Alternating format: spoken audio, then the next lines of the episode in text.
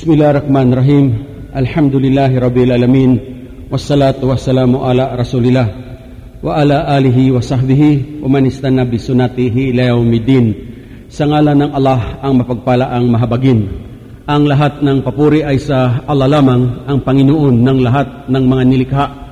Naway ang kapayapaan at ang pagpapala ng Allah ay mapasa huling propetang si Muhammad sallallahu alaihi wasallam sa kanyang pamilya, mga kasama, sa lahat ng propetang nauna sa kanya at gayon din sa lahat ng taong tumatahak sa tamang landas hanggang sa araw ng paghuhukom. Una sa lahat, lubos ako na nagpapasalamat sa Allah ang dakilang lumikha sa pagkakataon na ipinagkaloob niya at tayo ay muling nagkasama-sama ngayong gabi rito. Dalangin ko sa Kanya na sana hindi lamang dito sa ibabaw ng lupa tayo pinagtatagpo-tagpo ng Panginoong Diyos o ng Allah, kundi higit sa lahat sa kabilang buhay na sana sama-sama din tayong lahat na inaani at tinatamasa natin ang mga biyaya na kanyang ipinangangako sa lahat ng matatapat na sumusunod, sumusuko at tumatalima sa kanyang mga kautusan.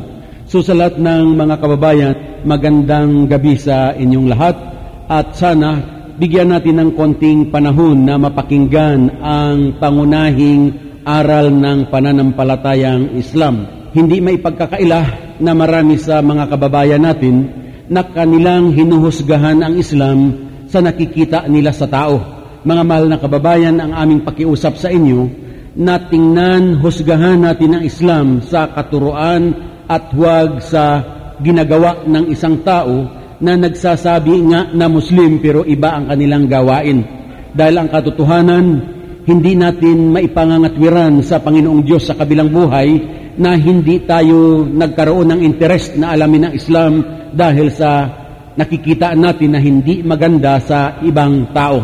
Pero para sa kaalaman ng lahat, mga mahal na kababayan, na dito lamang sa Riyadh, linggo-linggo pinakamababa ang limampu sa mga kababayan natin na pumapasok sa pananampalatayang Islam. At hindi lang dito sa Riyadh, kundi maging sa ibang bahagi ng Saudi Arabia katulad sa Eastern Province at saka sa Western Region, maraming marami sa mga kababayan natin ang yumayakap sa pananampalatayang Islam. At hindi lang dito sa Saudi Arabia, kundi maging sa atin sa Pilipinas, lalong-lalo sa Metro Manila, maraming marami sa mga kababayan natin ang yumayakap sa pananampalatayang Islam. At sa dinami-dami ng mga Pilipino na nagmumuslim kapag nabalitaan ng ibang kababayan natin na may Pilipino na nagmuslim, ang agad-agad na sasabihin nila, sila ika ay nagpabinyag sa pagkamuslim o sila ika ay nagpalit ng relihiyon. Mga mahal na kababayan, itong kasabihan na nagpabinyag sa pagkamuslim o nagpalit ng relihiyon, hindi ito angkop na katawagan. Ang dapat nating itawag sa mga kababayan natin na nagmumuslim, katulad namin na dating mga Kristiyano na nagmuslim, at maging kayo halimbawa kung papasok din kayo sa Islam, ang dapat nating itawag ay mga revert o ang sinasabing balik Islam. Kung bakit sinasabi na balik Islam, dahil kung pag-aralan natin ang kasaysayan ng ating bansa, ang Pilipinas, mga mahal na kababayan, ay dating bansang Muslim. Na Christianize lamang ang ating bansa nang tayo ay sakupin ng mga Kastila.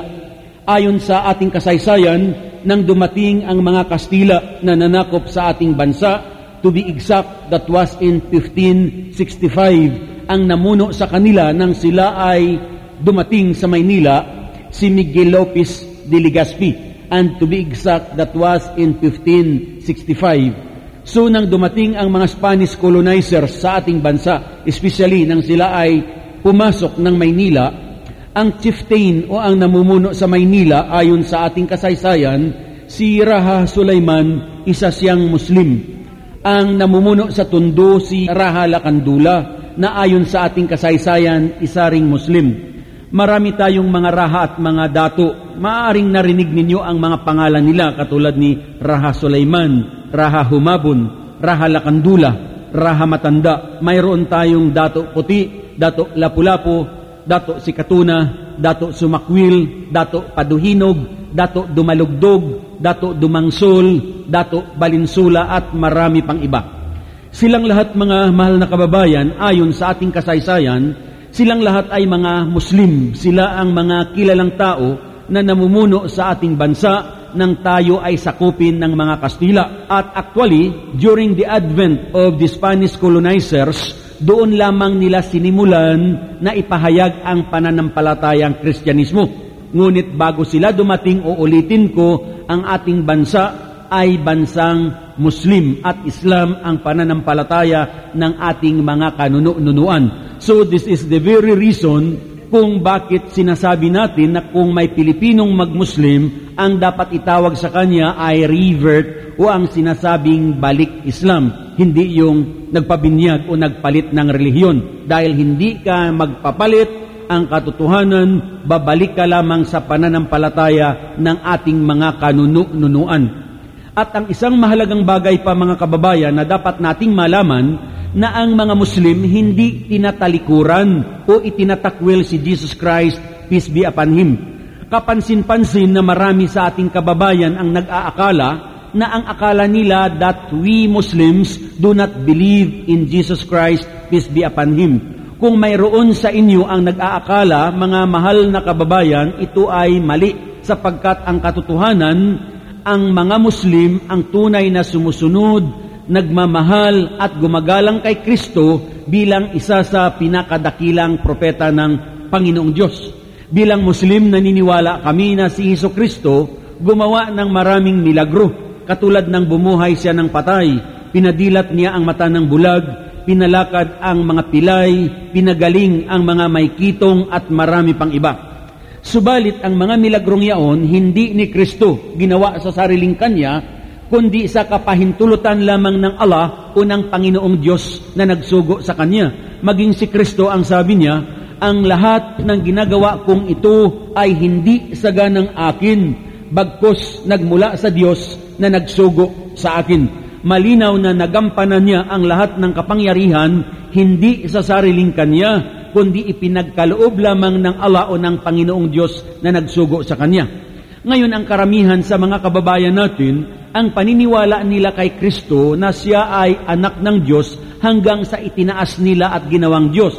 So kung bakit sinasabi na siya ay anak raw ng Diyos dahil walang ama. Mga mahal na kababayan, kaming mga Muslim, naniniwala rin na si Kristo ay nalikha na walang ama. Ngunit hindi nangangahulugan na siya ay anak ng Diyos dapat nating malaman na ang Panginoong Diyos na pinakamakapangyarihan sa lahat at tanging tagapaglikha ng lahat-lahat ng bagay, sa kanyang kadakilaan at kapangyarihan, lumikha siya ng tao sa iba't ibang paraan. Dapat nating malaman na ang Panginoong Diyos lumikha ng tao na walang lalaki at babae na pinagmulan. Sino ito? Si Adan, wala siyang nanay at walang tatay. Lumikha din ang Allah o ang Diyos ng tao galing sa lalaki na walang babae na pinagmulan. Sino? Si Iba, galing sa tadyang ni Adan. At lumikha din ang Diyos ng tao galing sa babae na walang lalaki na pinagmulan. Sino? Si Heso Kristo, galing kay Virgin Mary na walang tatay. At lumikha ang Diyos ng tao galing sa nanay at tatay, tayong lahat. Kaya nga ang dapat lamang nating sambahin, walang iba kundi ang Allah o ang Panginoong Diyos na siyang lumikha ng lahat-lahat ng bagay, nakikita at hindi nakikita. Maraming mga kataga o terminolohiya na inyong naririnig. Maaring hindi tama ang inyong pagkakaunawa, kaya ipaliwanag natin ito ng maikli. Kung nabasa na ninyo at kung may nagpaliwanag man sa inyo, palagay ko walang masama kung ipaliwanag natin muli ng maikling maikli lamang. So katulad halimbawa ang Islam. Ang Islam mga kababayan, hindi kinuha sa pangalan ng isang tao, bagay o tribo, kundi ang Islam ay hinango sa root word o sa salitang ugat na salam na ang ibig sabihin ay peace o kapayapaan. Kaya kung inyong mapapansin ang mga Muslim, ang pagbabatian sa isa't isa ang laging sinasabi, Salamu alaikum, meaning peace be with you lagi niyang hinahangad na ang kapayapaan ay mapaparoon sa kanyang binabati. Ang pagbati na ito, actually, hindi lamang dapat Muslim ang gagamit nito. Dapat yung tunay na naniniwala at sumusunod kay Kristo, ito rin sana ang magiging batian nila sa isa't isa. Dahil maging si Jesus Christ noong kanyang panahon, sa tuwing papasok siya sa sinaguga, ang laging pagbati ni Kristo sa kanyang mga disipulo at mga tagasunod ay Peace be with you, nang ibig sabihin, Salamu alaikum. At ang pagbating ito, itinuturo ito sa karamihan sa mga nagsasabing Kristiyano, lalong-lalo kung may mga kababayan tayong katoliko riyan, kung inyong matatandaan, noong kayo'y pumapasok sa simbahan upang makinig ng sermon o misa ng pari, ang laging sinasabi ng pari pagkatapos ng kanyang misa, magbatian kayo ng kapayapaan sa isa't isa. Kaya titingin ka sa iyong katabi kanan, kaliwa, likod, at sinasabi mong, Peace be with you, peace be with you. Na ang ibig sabihin, Salamu alaikum, Salamu alaikum. Ngunit maliban sa hinango sa salitang ugat na salam, ang Islam mga kababayan, Arabic ito nakataga na may pautos na kahulugan na ang ibig sabihin ng Islam ay pagsunod, pagsuko, pagtalima sa kautusan ng nag-iisang Diyos. Kaya tulad ng sinabi natin, hindi ito kinuha sa pangalan ng isang tao o tribo. Dahil kung mapapansin ninyo, ang halos lahat ng pananampalataya sa kasalukuyan, kinuha nila ang pangalan ng pananampalataya nila sa pangalan ng isang tao o tribo. Katulad halimbawa ang Hinduism, ang Hinduism, isang relihiyon na hinango sa tribo ng Indus Valley sa India sa mga Hindu people. Katulad ng Judaism, isang relihiyon na hinango sa tribo ng Juda. Walang kaibahan sa Buddhism, relihiyon na hinango sa pangalan ng founder na si Gautama Buddha. At wala ding kaibahan sa Christianity na hinango sa katagang Christ Ngunit ang Islam hindi kinuha sa pangalan ng tao o tribo, kundi ang ibig sabihin ay pagsunod, pagsuko, pagtalima sa kautusan ng nag-iisang Diyos. At ang mga nilikha ng Diyos na sumusunod, sumusuko at tumatalima sa kanyang mga kautusan, sila ang tinatawag na Muslim kaya huwag tayong magkamali, mga mahal na kababayan, ng pag-akala na hindi kumot ang isang tao ay Arabo o kaya taga Mindanao, ngunit kung hindi sila sumusunod, sumusuko, tumatalima sa batas ng Panginoong Diyos, nakalulungkot na tawagin silang Muslim. Maaaring Muslim sila sa pangalan o Muslim sila dahil isinilang ng mga Muslim na magulang. Pero kung hindi sila sumusunod, sumusuko, tumatalima sa batas ng Panginoong Diyos, uulitin ko, nakakalungkot na tawagin silang Muslim. So, uulitin natin na ang ibig sabihin ng mga Muslim ay ang mga nilikha ng Allah na sumusunod, sumusuko at tumatalima sa kanyang mga kautusan. At ang Allah na inyong naririnig, huwag na huwag ninyong isipin na siya ay Diyos lamang naming mga Muslim. Dahil ang katotohanan, ang Allah wala siyang kaibahan sa tinatawag na Panginoong Diyos na tagapaglikha o ang tinatawag na God Almighty Creator. Ang Allah, siya ang lumikha sa ating lahat. Siya ang lumikha ng lahat ng bagay nakikita natin at hindi nakikita. Siya ang nagbigay buhay sa lahat at siya lamang ang nakaaalam kung kailan tayo babawian ng buhay. Ang mga kadahilanan kung bakit pinananatili ng mga Muslim na tawagin ang ating tagapaglikha sa pangalan niyang Allah dahil una sa lahat, siya mismo ang nagbigay ng kanyang pangalan sa pamamagitan ng kanyang kapahayagan o revelasyon na ipinadala niya sa kanyang propeta. Kaya nga ang sabi ng Allah sa kanyang kapahayagan, A'udhu billahi minash shaitanir rajim.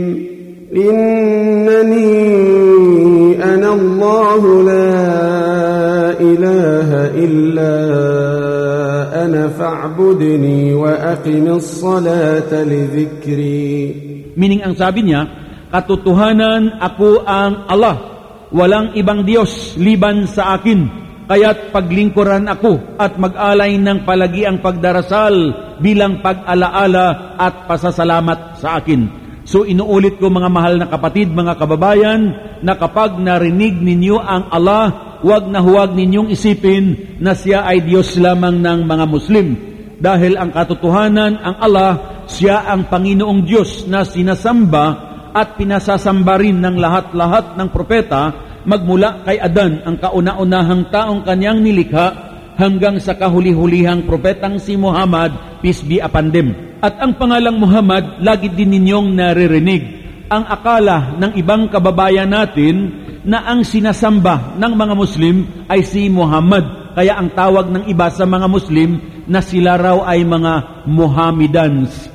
Kailanman mga mahal na kababayan, hindi matatanggap at hindi tatanggapin ng isang matino na Muslim na sabihin mong Mohammedans. Dahil kapag sinabing Mohammedans, para baga ang gustong palabasin na ang sinasamba si Muhammad. Hindi ito katulad ng katawagang Kristyan na kung bakit tinatawag na Kristyan dahil ang karamihan sa kanila ang sinasamba si Kristo. Ang Islam mga mahal na kababayan, hindi nagtuturo na sumamba ka sa isang nilikha lamang ng Allah o ng Panginoong Diyos. So ang paniniwala ng mga Muslim kay Muhammad na siya ay isang tao na nilikha din ng Allah. Ngunit siya ang pinakahuling propeta na ipinadala rito sa sanlibutan. Binigyan siya ng Allah ng kapahayagan o revelasyon upang ituro niya sa sangkatauhan. Actually, kung pag-aralan natin ang kasaysayan, si Jesus Christ at si Muhammad, peace be upon them, sila ay magpinsan, medyo may kalayuan nga lang. Kung nagbabasa tayo ng kasaysayan, mababasa natin si Propeta Abraham, siya ang kinilalang ama ng mga mananampalataya. Ang unang asawa ni Abraham, si Sarah. Matagal na panahon, hindi sila nagkaanak. Si Abraham na gusto magkaroon ng lahi o tagapagmana ng kanyang pangalan, nag-asawa siyang muli at ang naging pangalawang asawa niya si Hagar at nagkaanak sila si Ismail. Nang si Ismail ay nasa edad na 14 years, walang imposible sa Allah kahit matanda na si Abraham at ang una niyang asawang si Sarah, binigyan sila ng anak at nagkaanak sila si Isaac. So si Isaac nag-asawa at nagsalit-saling lahi. Doon sa lahi niya lumabas sila Propeta David, Solomon, Moises, Aaron, John the Baptist, hanggang lumabas si Jesus Christ, peace be upon them. At si Ismael naman nag-asawa at nagsalit-saling lahi. Doon sa lahi niya lumabas sila Kitura, Kidar, Adnan, Midian, hanggang lumabas si Muhammad, peace be upon them. So kung bakit natin sinasabi na magpinsang malayo si Kristo at si Muhammad, dahil kung ititrace natin ang kasaysayan, iisa ang kanilang pinagmulan, si Propeta Abraham na kinilalang ama ng mga mananampalataya. Si Muhammad mga kababayan, isinilang siya sa Makkah sa Saudi Arabia at si Heso Kristo naman isinilang sa Jerusalem sa Palestine. Ang pagitan nilang dalawa ayon sa kasaysayan, humigit kumulang 570 years. Si Muhammad actually, isa siyang unlettered prophet, meaning hindi marunong sumulat at hindi marunong bumasa. Ngunit kilalang kilala siya sa kanyang lugar sa Makkah bilang isang napakabait at mapagkakatiwalaang tao. Noong siya ay nasa edad na 40 anyos, habang nananalangin siya sa isang kuweba sa Makkah, dumating sa kanya si Anghel Gabriel at doon nagsimula na hirangin siya bilang huling propeta at doon din nagsimula na ipahayag sa kanya ang kauna-unahang revelasyon sa banal na Quran. Ang mga kapahayagan na ipinadala kay Muhammad, peace be upon him, kung tutuusin, hindi ito mga bagong batas o utos ng Allah ang dakilang tagapaglikha. Sapagkat kung ano yung mga kautusan niya na ipinadala niya sa mga naunang propeta na nangawala na, iyon lamang ibinalik niya sa huling propetang si Muhammad sallallahu alaihi wasallam.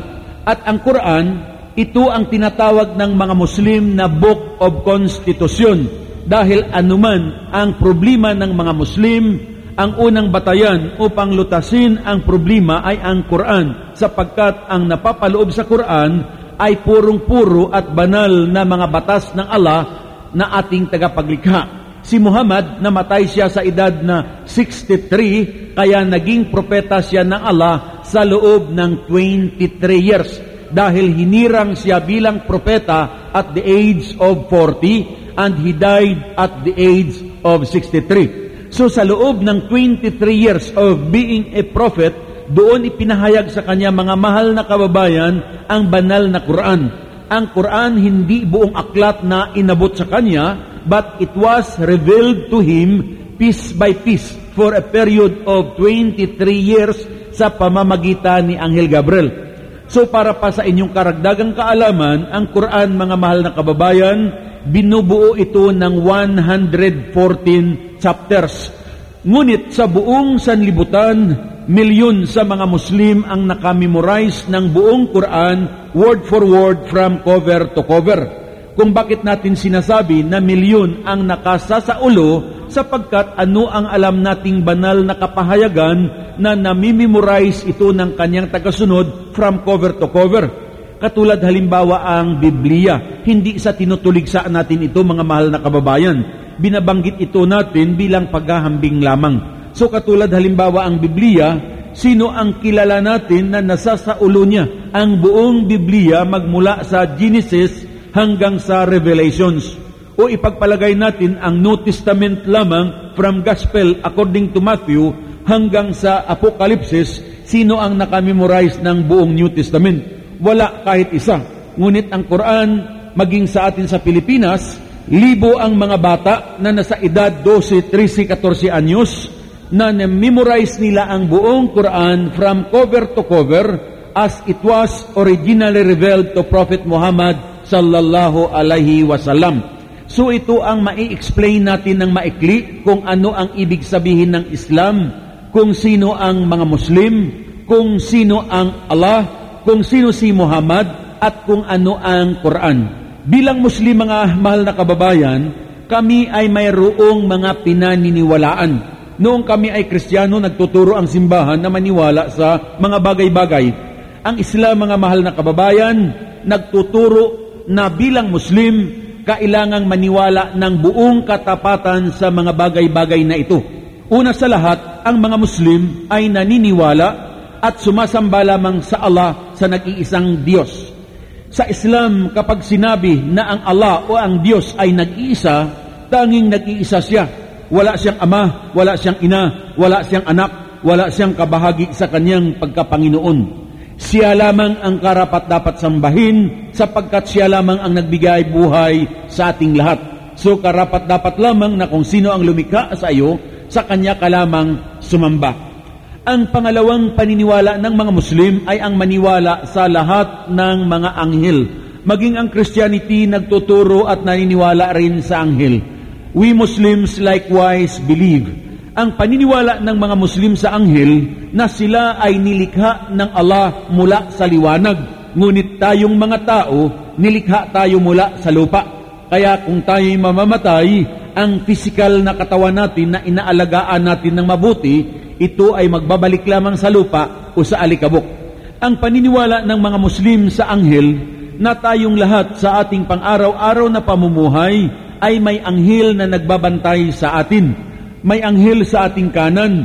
Siya ang naglilista ng ating mabubuting ginawa at may anghel sa kaliwa na siya naman ang naglilista ng ating masamang ginawa. Ang listahan nilang ito, ito ang tinatawag sa Islam na Book of Record or talaan ng gawa na ito ang ihaharap sa atin sa darating na araw ng paghuhukom. Kung matimbang ang kabutihang nagawa mo, mapupunta ka sa paraiso Ngunit kung matimbang ang masama, mapupunta ka sa impyerno. Ang lahat ng ginawa ng tao, mabuti man o masama, walang may nakalalampas ang lahat na ililista ng anghel na nagbabantay sa atin. Ang pangatlo na paniniwala ng mga Muslim ay ang maniwala sa lahat ng original na revelasyon o mga kapahayagan na ipinadala ng Allah sa kanyang mga propeta. Bilang Muslim, naniniwala kami na si Propeta Abraham ay binigyan ng revelasyon, ang tinatawag na Scroll of Abraham o tinatawag na Kalatas or Suhof. Naniniwala din ang mga Muslim na si Propeta Moises binigyan ng revelasyon ang tinatawag na the law or the Decalogue. Dika meaning ten or sampu. Doon napapaloob ang sampung utos o ang Ten Commandments na tinatawag tinatawag din ito na Torah. Naniniwala din ang mga Muslim na si Propeta David binigyan ng revelasyon ang tinatawag na Salmo ni David or mga awit. Tinatawag din ito na sabor at naniniwala ang mga Muslim na si Jesus Christ binigyan ng revelasyon ang tinatawag na Ibanghilyo ni Jesus or the Gospel o ang magandang balita. Tinatawag din ito na Injil. At panglima, naniniwala ang mga Muslim na si Muhammad binigyan ng revelasyon ang Quran, meaning ang babasahin. So bilang i-Muslim, kailangang paniwalaan ang lahat ng original na mga kapahayagang yaon sapagkat iisa lamang ang pinagmulan, ang Allah o ang Panginoong Diyos na ating tagapaglikha. Ang pang-apat na paniniwala ng mga Muslim ay ang maniwala sa lahat ng propeta ng pantay-pantay at walang pagtatangi-tangi. Maraming propeta ang inyong narinig, mga mahal na kababayan. Magbabanggit ulit tayo ng iilan, katulad nila Noah, Abraham, Ismail, Isaac, Jacob, Moises, Solomon, Aaron, John the Baptist, Jesus Christ at Muhammad, peace be upon them. Ang paniniwala ng mga Muslim sa mga propetang ito, pantay-pantay at walang pagtatangi-tangi. Kailangang susundin silang lahat, mahalin at igalang, sapagkat ang mga propeta, mga piling tao sila. Binigyan sila ng Allah ng kapahayagan o revelasyon upang ituro nila sa sangkatauhan. Sa Islam, mga mahal na kababayan, kailangang sundin, mahalin at igalang ang mga propeta, subalit walang sasambahin sino man sa kanila. Dahil ang katotohanan, walang propeta ang nagpapasamba noong kanyang kapanahunan. Ang katunayan pa, ang lahat ng mga propeta ay mga Muslim. Dahil silang lahat noong panahon nila, sumunod sila, sumuko at tumalima sa kautusan ng Allah o ng nag-iisang Diyos. Kung bakit natin sinasabi na Muslim ang lahat ng propeta dahil kung pag-aralan natin ang kanilang buhay o kasaysayan, katulad halimbawa ni Moises noong kanyang panahon, ang kanyang turo, mga mahal na kababayan, ay ang sumamba lamang sa nag-iisang Panginoong Diyos. At lagi siyang nananalangin. Tuwing manalangin si Moises, sa iisang Diyos tumatawag at nagpapatira pa kung magdasal nang ipadala ng Panginoong Diyos si Heso Kristo, kailanman hindi siya nagturo sa tao na siya ang sasambahin. Bagkos ang kanyang turo ay ang sumamba lamang sa Diyos. Tapa kung magdasal. Nang ipadala ng Panginoong Diyos si Heso Kristo, kailanman hindi siya nagturo sa tao na siya ang sasambahin. Bagkos ang kanyang turo ay ang sumamba lamang sa nag-iisang Diyos at lagi siyang nananalangin kung magdasal si Isos, sa iisang Diyos lamang tumatawag at nagpapatira pa din sa lupa. Nang ipadala ang huling propetang si Muhammad, ganun din ang kanyang turo ang sumamba lamang sa nag-iisang Diyos at kung siya ay magdasal, nagpapatira pa sa lupa. Kung inyong mapansin, mga mahal na kababayan, ang lahat ng Muslim sa buong sanlibutan, anuman ang kanyang lahi o katayuan sa buhay, kung magdasal silang lahat, sa iisang Diyos lamang tumatawag at nagpapatira pa sa lupa kung manalangin.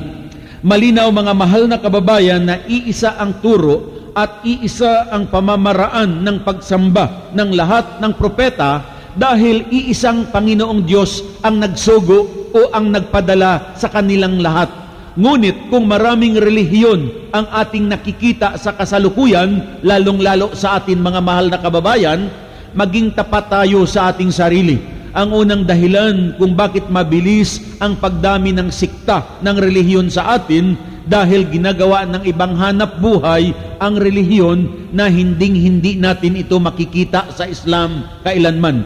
So bilang Muslim, kailangang sundin, mahalin at igalang ang mga propeta sapagkat sila ang ating daan, sila ang ilaw at sila ang katotohanan tungo sa kaligtasan. Ibig sabihin na kung ang mga propeta ang ating sundan at tularan kung tayo ay sumasamba sa Panginoong Diyos, makaaasa tayo na ang ating panalangin ay tatanggapin ng Diyos at makakamta natin ang paraiso o ang kaligtasan sa darating na araw ng paghuhukom. Ang panglima na paniniwala ng mga Muslim ay ang maniwala sa araw ng paghuhukom.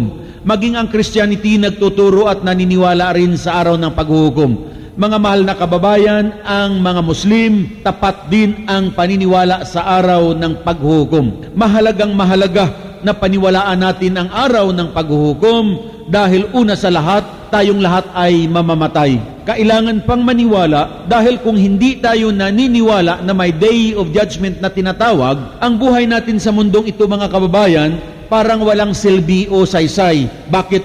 Dahil kung mapapansin natin, marami sa tao ang gumagawa ng mabuti na hindi nagagantimpalaan. Marami ang gumagawa ng masama na hindi napaparsahan. Kung kayo o kung tayo ay sa ating bansa at subukin natin na araw-araw manood tayo ng 24 oras, magandang gabi bayan, TV Patrol, magbasa tayo ng dyaryo o makinig ng balita sa radyo. Araw-araw mga kababayan, maraming balita ang ating nasasagap na marami ang pumapatay, nagnanakaw, nang hold up, nang gagahasa, nangingidnap at nang hostage. Maaaring ang mga nagkasala nahuhuli at naididimanda, ngunit pagdating sa hukuman, ang batas na ipinaiiral ng lupa na kung ang isang pumatay o ang isang nanggahasa ay masalapi at ma-influensya na dapat hatulan ng habang buhay na pagkakulong or lethal injection dahil sa sila ay masalapi at ma-influensya na aabswilto na saan ang tunay na hustisya o katarungan. Ngunit kung naniniwala tayo na may araw ng paghuhukom, doon lamang natin matatamo o makakamtan ang tunay na katarungan. Dahil walang may pinakamakatarungan sa lahat, maliban lamang ang Allah o ang Panginoong Diyos. Kaya nga ang sabi ng Allah sa Quran, Kullu nafsin ذائقة الموت وإنما توفون أجوركم يوم القيامة Meaning ang sabi ng Allah, ng Panginoong Diyos, katotohanan ang lahat ng may buhay makararanas ng kamatayan. At sa araw ng paghuhukom lamang makakamtan ang tunay na katarungan mula sa Allah ang inyong Panginoon. Ang pang-anim na paniniwala ng mga Muslim ay ang maniwala sa tinatawag na destiny o kapalaran, tinatawag na kadar. Ang ibig ipakahulugan mga mahal na kababayan, anuman ang nagaganap sa atin sa ibabaw ng mundo, tanggapin natin na ito ay nalalaman at plano ng Allah o ng Panginoong Diyos. Kung halimbawa, tayong lahat ay nandito ngayon sa Batha ngayong gabi, ito ay plano ng Diyos. At kung itong mga bagay-bagay ang ating napapakinggan, ito ay plano ng Diyos. At kung tayong lahat ay dito nakapaghanap buhay sa Riyadh, ito ay plano ng Diyos dahil tinitiyak ko na walang sino sa atin na noong maliit siya, pinangarap niya na pag-abot niya sa ganyang edad, dito siya maghahanap buhay. Kaya anuman ang nagaganap sa atin, tanggapin natin na ito ay nalalaman at plano ng Panginoong Diyos. Kaya kung isa tayo sa nabigyan ng pagkakataon na mapakinggan ang katotohanan, dapat nating ipagpapasalamat ito sa ating dakilang tagapaglikha sapagkat mga mahal na kababayan, ito ay isa sa mga tanda na isa tayo sa kanyang minamahal kung tayo ay kanyang iginagabay sa tunay na pananampalataya. Tandaan natin mga kababayan, na hindi lahat ng tao ay mapupunta sa tinatawag na paraiso. Dahil kung ang lahat ng tao ay pupunta sa paraiso, hindi lilikha ang Panginoong Diyos na tinatawag na impyerno. Ngunit alam ng Allah na marami ang magtatakwil sa Kanya, marami ang susuway, marami ang hindi sasamba sa Kanya, kaya siya lumikha ng impyerno para may kasasadlakan yaong ayaw sumunod, sumuko at tumalima sa Kanyang mga kautosan. At kailangan paniwalaan din natin mga kababayan na kahit hindi natin nakikita ang Allah o ang Panginoong Diyos, tayong lahat naman ay nakikita niya. Maaring nandito tayo ngayong gabi sa Batha, ang ating pamilya at mga mahal sa buhay na sa iba't ibang bahagi ng daigdig. Subalit ang Allah na sinasamba ng mga Muslim, nakikita niya tayong lahat sapagkat ang Allah, He is all-seeing, all-hearing, all-knowing, and He is above all His creations.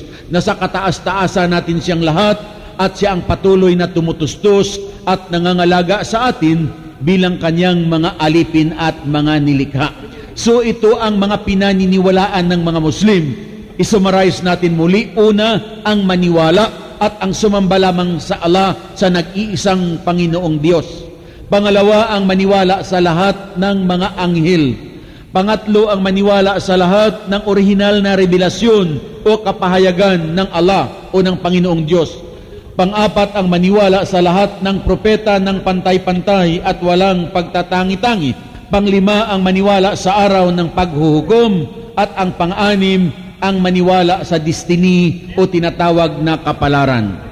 Maliban dito mga mahal na kababayan, ang Islam ay may limang haligi o pillars na ito naman ay dapat isagawa o isabuhay ng isang Muslim upang makamtan ang kasiyahan ng Allah at matamo ang kaligtasan sa darating na araw ng paghuhukom. Una sa lahat, ang haligi ng Islam ay ang tinatawag na shahadatain or panunumpa sa panunumpa, sinasabi ng mga Muslim ang kahulugan, Sumusumpa ako na walang ibang Diyos na dapat sambahin, kundi ang Allah lamang ang tagapaglikha. Sumasaksi ako na si Muhammad ang huling propeta at sumasaksi rin ako na si Heso Kristo propeta ng Allah. Sa dahilan na sumusumpa ang Muslim at sumasaksi na walang ibang Diyos na sasambahin kundi ang Allah lamang at naniniwala na si Muhammad at si Kristo ay mga propeta, ang ibig ipakahulugan mga mahal na kababayan na sambahin natin ang Panginoong Diyos ayon sa kanyang gusto at ayon sa itinuro at ginawa ng mga propeta na kanyang isinugo. Kaya hindi tama mga kababayan ang sabihin natin na may relihiyon tayo, naniniwala tayo sa Diyos, nagdarasal tayo, gumagawa tayo ng mabuti, tama na, hindi natin kailangan ang Islam. Mga mahal na kababayan, mag-reflect, magpander tayo. Dapat siguraduhin natin na ang relihiyon na kinalalagyan natin ay relihiyon na nagmula mismo sa Diyos at relihiyon na itinuro at ipinamuhay ng mga propeta. At kung may Diyos tayong sinasamba, tiyakin natin na ang sinasamba natin, siya mismo ang nagbigay buhay sa ating lahat at siya ang lumikha ng lahat ng bagay na nakikita natin at hindi nakikita. At kung nagdarasal tayo sa Kanya, siguraduhin natin na ang way o ang pamamaraan ng ating pagdarasal na aayon sa Kanyang gusto at ayon sa itinuro at ginawa ng mga propeta na Kanyang isinugo. Ang pangalawang haligi ng Islam ay ang limang bisis na pagsasala o pagdarasal. Ang pagdarasal, mga mahal na kababayan, mahalagang mahalaga ito sa buhay nating lahat. Ngunit kung totoosin, hindi ito kailangan ng Diyos. Kung bakit kailangan natin ang magdasal dahil tayong tao ang may pangangailangan. Tayo ang nangangailangan ng tulong, ng habag at ng awa ng Panginoong Diyos. Isa-isip at isa puso natin na kung magdasal ka ng limang beses sa maghapon, hindi ito makakadagdag sa kapangyarihan ng Diyos kung ayaw nating magdasal, hindi mababawasan ang kapangyarihan ng Allah o ng Diyos. Siya pa rin ang tinatawag na akbar, meaning pinakadakila, na siya ang nagbigay buhay sa ating lahat. Siya lamang ang nakaaalam kung kailan niya tayo babawian ng buhay. Kaya anuman ang kalagayan ng isang Muslim, kapag dumating ang oras ng pagsasala o pagdarasal, kinakailangan na gampanan o isagawa niya ito bilang pagpasalamat sa Diyos, pagpuri, pagdakila, pagluwalhati, higit sa lahat pagtanaw ng utang na loob sa Diyos na nagbigay buhay sa Kanya. Hindi ito katulad ng hindi Muslim mga kababayan na ang karamihan sa tao na alaala lamang nila ang Diyos at naalaala ang magdasal kung may sakit, kung may problema, kung may pangangailangan, kung nasabingit ng kamatayan, kung tumanggap ng balita na may problema ang kanyang pamilya o mga mahal sa buhay. Pero kung walang problema ang tao, maayos ang trabaho, maayos ang kalusugan, maayos ang kalagayan, ang akala niya, kaya niya tinatamasa ang lahat dahil sa sarili niyang sikap, dahil sa mahusay siya, dahil sa madiskarte siya, o dahil sa matalino siya. Ito ang akala niya. Nakalimutan niya na ang lahat ng kanyang tinatamasa sa mundong ito ay pahiram at ipinagkatiwala lamang ng Allah o ng Panginoong Diyos. At ang pagdarasal, of course, pagkain ito ng ating spiritual na katawan. Nagpapapatawad ito sa ating mga kasalanan at nagsisilbi itong ilaw at liwanag sa puso at isipan ng isang tunay na mananampalataya. Ang kabayaran ng pagdarasal, maaring wala sa mundong ito mga kababayan, ngunit ang katotohanan, magwawakas tayong lahat at magbabalik tayo sa Panginoon upang tayo ay magsulit sa lahat ng ating mga ginawa. Ang pangatlong haligi ng Islam ay ang tinatawag na sakat, translate roughly as charity or kawang-gawa. Ngunit itong sakat na tinatawag sa Islam na kung ang isang Muslim ay may ipon siya na hindi niya nagalaw sa loob ng isang taon, pagdating ng katapusan ng taon, kinakailangan na kukunin niya ang dalawat kalahating porsyento nito at ibigay niya sa alam niyang naghihirap o nangangailangan. Subalit kung wala siyang ipon dahil ang kanyang kita ay tamang-tama lang sa kanya, hindi siya obligado. Kung kinakapos siya at kung mayroong Muslim na may kakayahan, actually, isa pa siya sa recipient o isa sa pagbibigyan.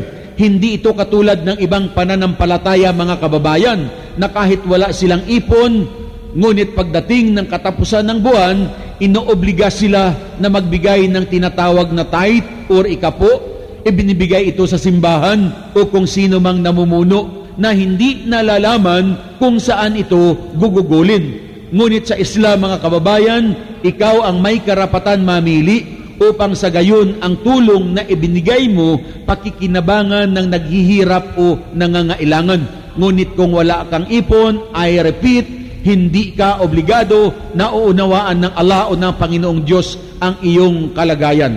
Ang pang-apat na haligi ng Islam ay ang pagpapasting o pag-aayuno sa buwan ng Ramadan. Itong pag-aayuno o pagpapasting na ginagawa ng mga Muslim, hindi ito bagong utos ng Panginoong Diyos, mga mahal na kababayan.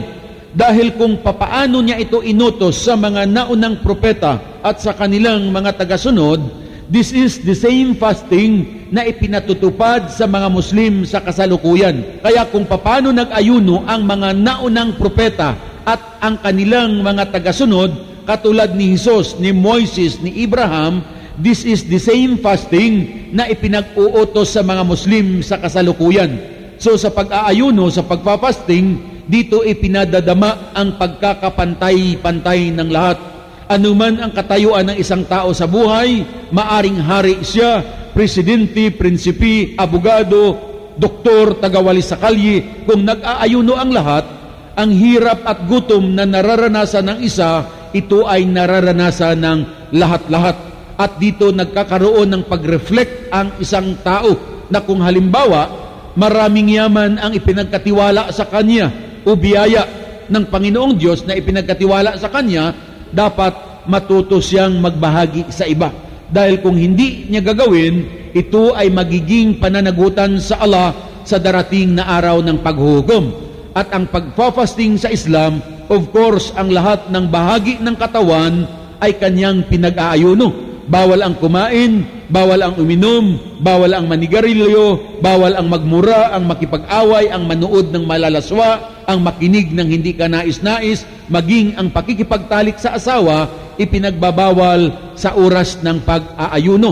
At ang kabayaran, mga mahal na kababayan, sa pag-aayuno, maaaring wala sa mundong ito, ngunit uulitin ko, mamamatay tayong lahat, magbabalik tayo sa Panginoong Diyos upang tayo ay magsulit sa lahat ng ating mga ginawa. Marami pa tayong matututuhan sa kahalagaan nito. Ang panglima na haligi ng Islam ay ang paghahadj o pagpipilgrimage. Itong paghahadj, mga mahal na kababayan, inuobliga ang lahat ng Muslim sa buong sanlibutan na isagawa nila ito at least once in their lifetime. Ngunit ito ay may mga kondisyon upang kanyang gawin. Ang unang kondisyon, kailangan of course isa siyang Muslim. Sumunod, of course, malakas ang kanyang pangangatawan upang maglakbay sa Maka upang isagawa ang rituals nito. Sunod na kondisyon, kailangang may sapat siyang salapi na gugugulin kung siya ay maglalakbay. At ang sumunod, kailangang matino ang kanyang pag-iisip. Malakas siya kung walang sapat na salaping gugugulin, hindi siya obligado. At mayaman siya kung hindi matino ang kaisipan, hindi rin obligado.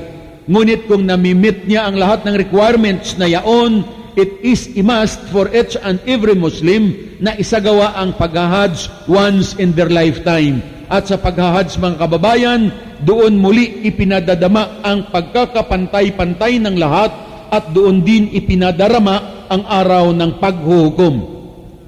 Kung bakit doon ipinadadama ang pagkakapantay-pantay ng lahat sapagkat ang sino mang maghahadj, anuman ang katayuan niya sa buhay, anuman ang kanyang lahi, saang sulok man siya ng daigdig mula, silang lahat ang kalalakihan, walang brief, walang sando, pero nakabalabal ng puting-puti na tela na hindi naman nakikitaan. At ang layunin ng paglakbay ay upang manalangin sa Panginoon, humingi ng tulong, humingi ng habag, humingi ng awa, manalangin na ipagkaloob sa Kanya ang kaligayahan at ang kapayapaan sa mundong ito, higit sa lahat na nanalangin siya na ipagkaloob sa Kanya ang paraiso at ang kaligtasan sa darating na araw ng paghuhukom kung bakit doon ipinadadama ang araw ng paghuhukom sapagkat ang sino mang maghahadj ang tanging daladala niya ay ang katawan niya lamang nakabalabal sa kanyang katawan at kaunting panggastos habang siya'y naroroon.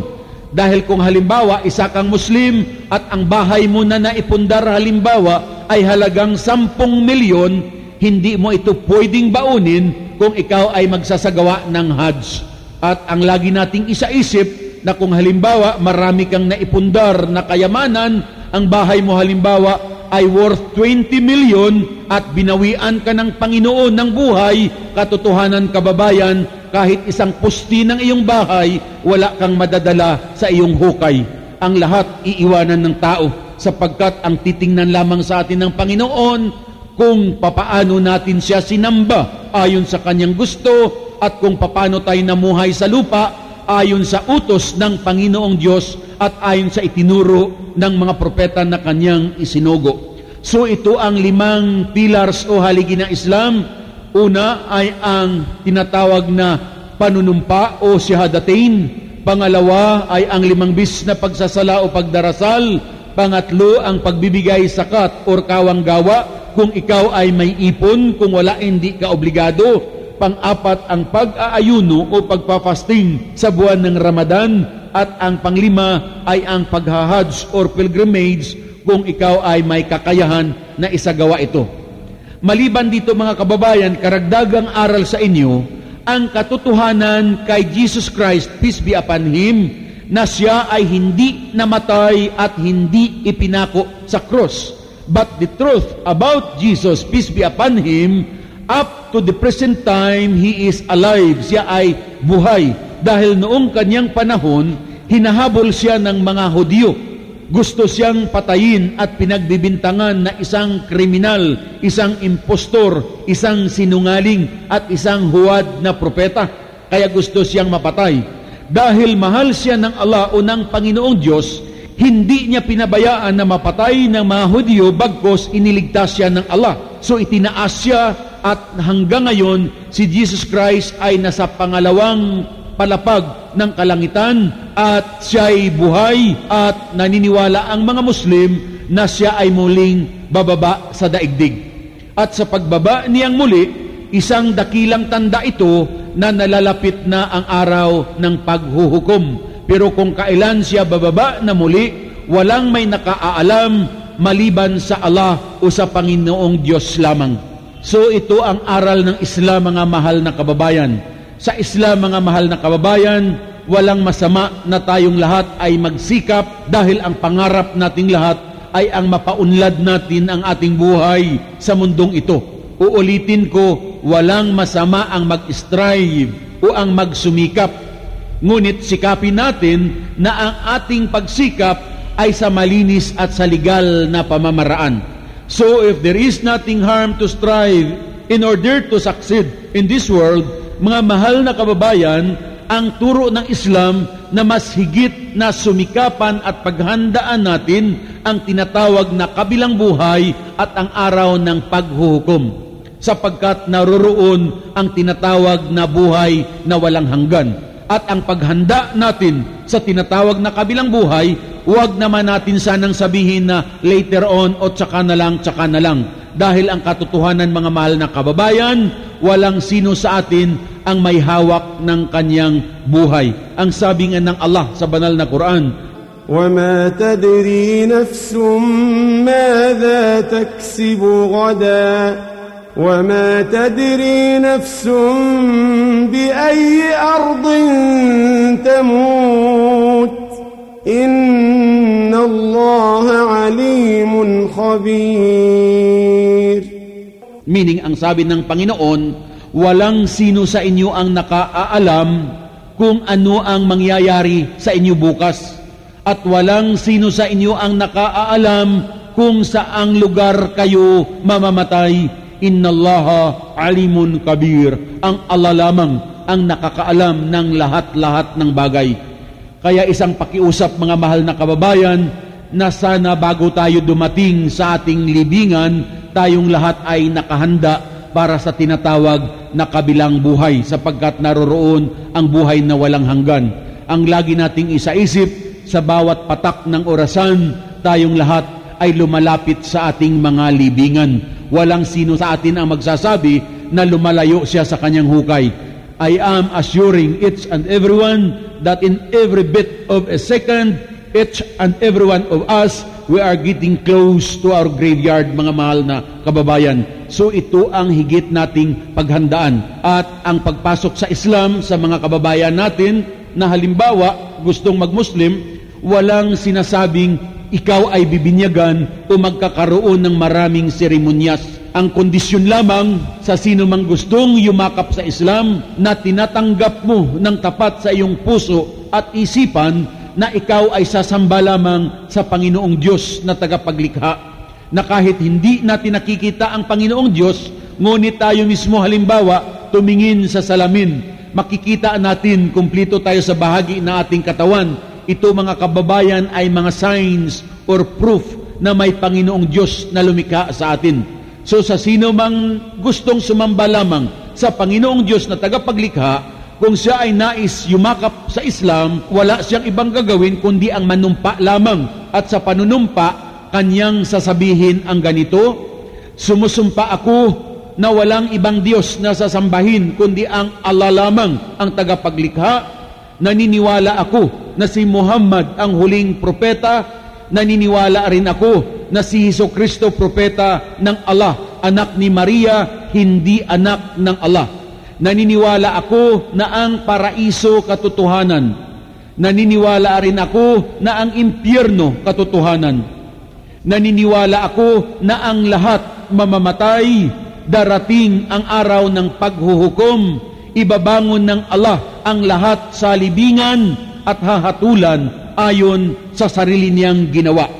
Matapos sabihin ng panunumpa na ito, isa na siyang Muslim. Ngunit hindi dito nagtatapos mahal na kababayan. Dito magsisimula na ikaw ay tuturuan ng iyong gawain at isabuhay mo naman ito para ikaw ay matawag na Muslim, yaong sumusunod, sumusuko at tumatalima sa utos ng Panginoong Diyos na tagapaglikha. So mga mahal na kababayan, ang aming panawagan sa inyo na sana ay magkaisa tayong lahat, magmahalan tayo, at sumamba lamang tayo sa Panginoong Diyos na nagbigay buhay sa ating lahat. Ngunit uulitin ko mga kababayan, it's not enough to say that you believe in God and you are worshiping God. Siguraduhin natin na ang sinasamba natin, siya mismo ang nagbigay buhay sa ating lahat at ang pamamaraan ng ating pagsamba na aayon sa kanyang gusto at ayon sa itinuro at ginawa ng mga propeta. This is the very reason why God sent prophets para ang mga propeta ang ating sundan, tularan at pamarisan dahil sila ang daan patungo sa kaligtasan. So uulitin ko, I repeat, we have to prepare for the next life. Ang sabi nga ng Allah sa Quran, لا يجزي والد عن ولده ولا مولود هو جاز عن والده شيئا Katakutan ninyo ang darating na araw ng paghuhukom sapagkat sa araw na yaon walang magulang ang matutulungan ng anak, walang anak ang matutulungan ng magulang. Ang bawat isa mamamatay at mananagot siya sa sarili ginawa. So mga mahal na kababayan, ako ay lubos na nagpapasalamat sa Allah ang dakilang lumikha sa inyong ibinahaging panahon upang makinig at dalangin namin sa Allah ang dakilang lumikha na sana hindi lamang dito tayo sa lupa pinagmasama, higit sa lahat sa kabilang buhay, sama-sama tayong lahat na inaani at tinatamasaan natin ang mga biyaya na kanyang ipinangangako sa lahat ng mga matatapat na sumusunod, sumusuko at tumatalima sa kanyang mga kautusan. Wa akhiru da'wana inalhamdulillahi rabbil alamin. Salamu alaikum warahmatullahi wabarakatuh. Sumainyo ang kapayapaan, pagpapala at habag ng Allah ang lumikha. Maraming maraming salamat.